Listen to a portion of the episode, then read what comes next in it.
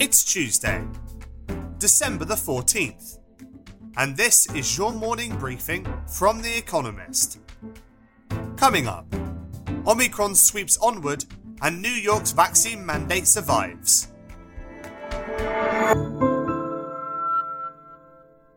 First, the world in brief.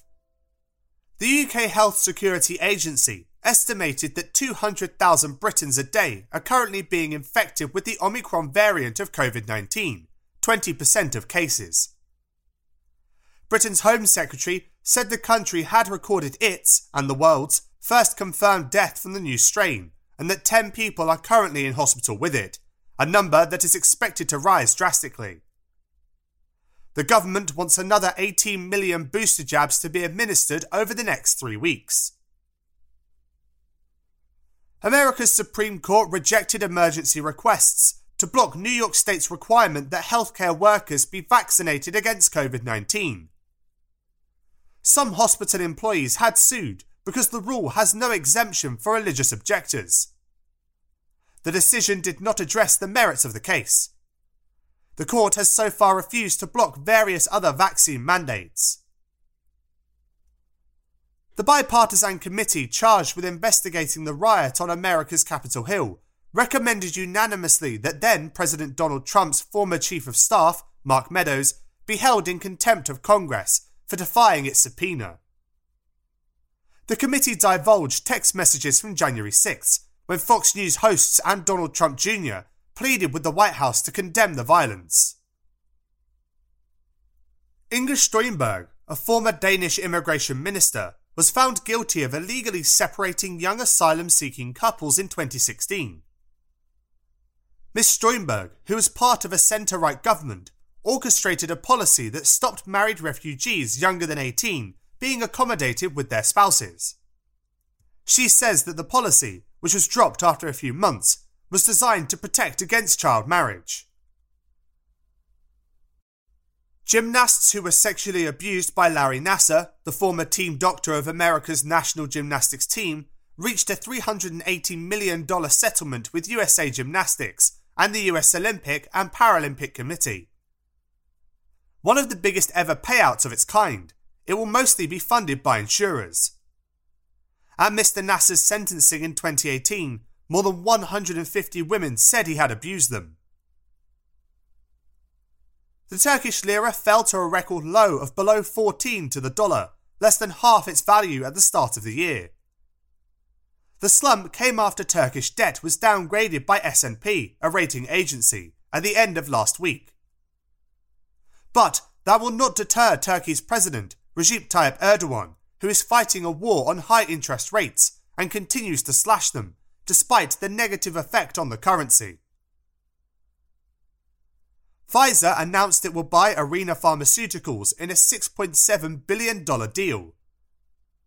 Arena, based in San Diego, develops treatments for several immunoinflammatory diseases, including gastrointestinal and dermatological diseases. Having generated billions of dollars in revenue from its covid nineteen vaccine, Pfizer is looking for ways to invest it. Last month it bought Trillium Therapeutics, which develops drugs for blood cancers. And fact of the day, sixty-eight percent. The share of respondents in America who told Gallup, a pollster, that they support unions, a level not seen in half a century. Read more about the revival of organised labour.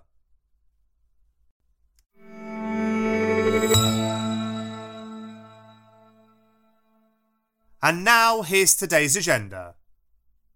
America's devastating tornadoes. On Friday, tornadoes ripped through America's upland south, causing catastrophic damage. The disaster was highly unusual. The storm system that created it raged for hours, leaving a scar about two hundred fifty miles, four hundred kilometers long. If the damage is found to be the work of a single twister, rather than several, it will be the longest ever recorded. Deanne Criswell, head of the Federal Emergency Management Agency, warned that climate change will make extreme weather the quote, new normal. Perhaps, but there is scant evidence for that as yet. Tornadoes are too geographically specific to be simulated effectively by climate models. Scientists reckon that the severe storms responsible for tornadoes are more likely in a warmer world. But higher temperatures could also lessen other contributing factors, such as changes in wind direction. There is no evidence that the number of tornadoes is increasing, but they do seem to be appearing in new areas. No one yet knows why.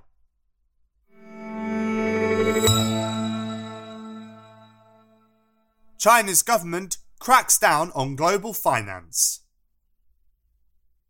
The short, tortured life of D D Global, a Chinese ride-hailing giant, as a listed company, is ending. After a four point four billion dollars initial public offering in New York in June, the group is under regulatory pressure from the Chinese government to delist and return to a bourse nearer home. The unprecedented Chinese intervention in American markets is part of a much bigger shift in global finance.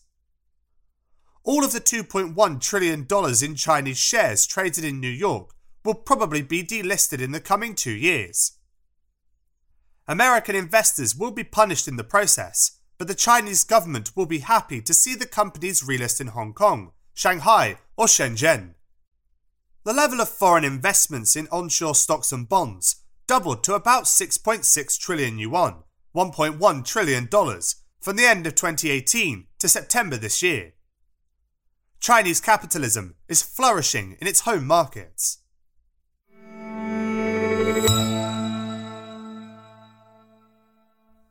A Tory COVID rebellion.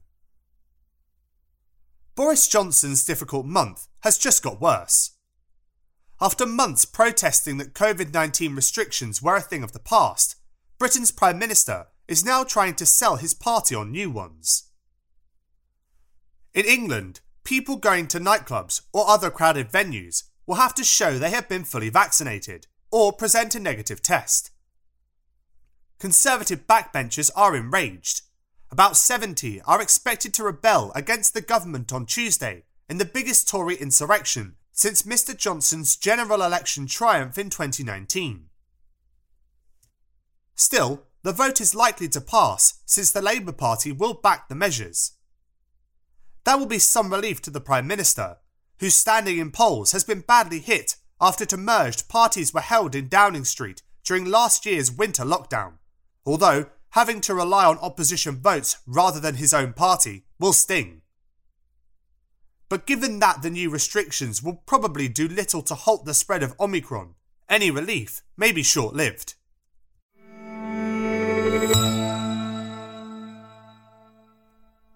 Bracing for a winter wave of COVID nineteen.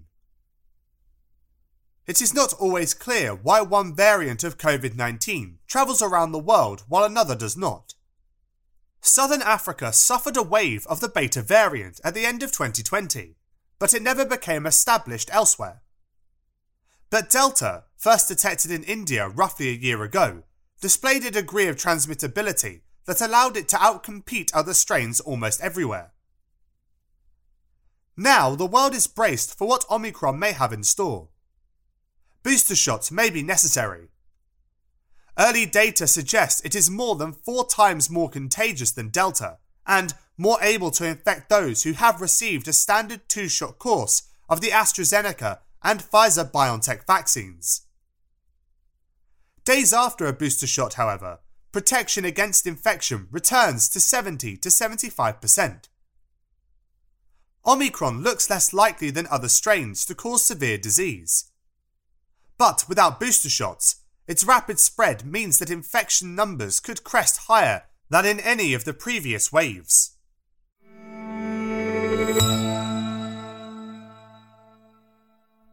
Running closer to a treatment for dementia. That exercise hones the mind as well as the body is uncontested, but exactly how is unclear. Now, research in Nature may have found the missing link between physical exertion and the brain.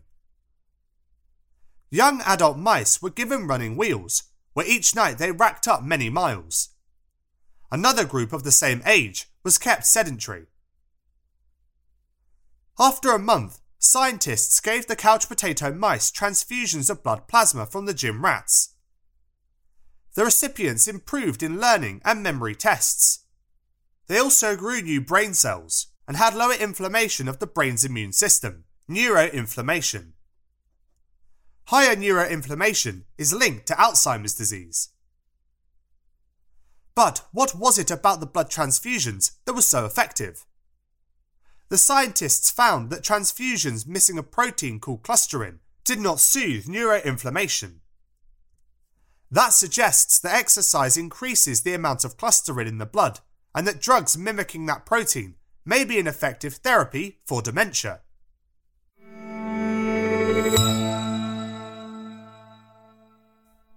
Winter Quiz Week one. It is time for another battle with our baristas. This week we'll serve you a new question each day. On Thursday, your challenge will be to give all four answers and tell us the connecting theme. Email your responses and include mention of your home city and country by five p.m. G M T on Thursday to editor-espresso at economist dot com. We'll pick randomly from those with the right answers and crown one winner per continent on Friday. Tuesday. Paul Newman, George Harrison and Nat King Cole all died from complications of which disease?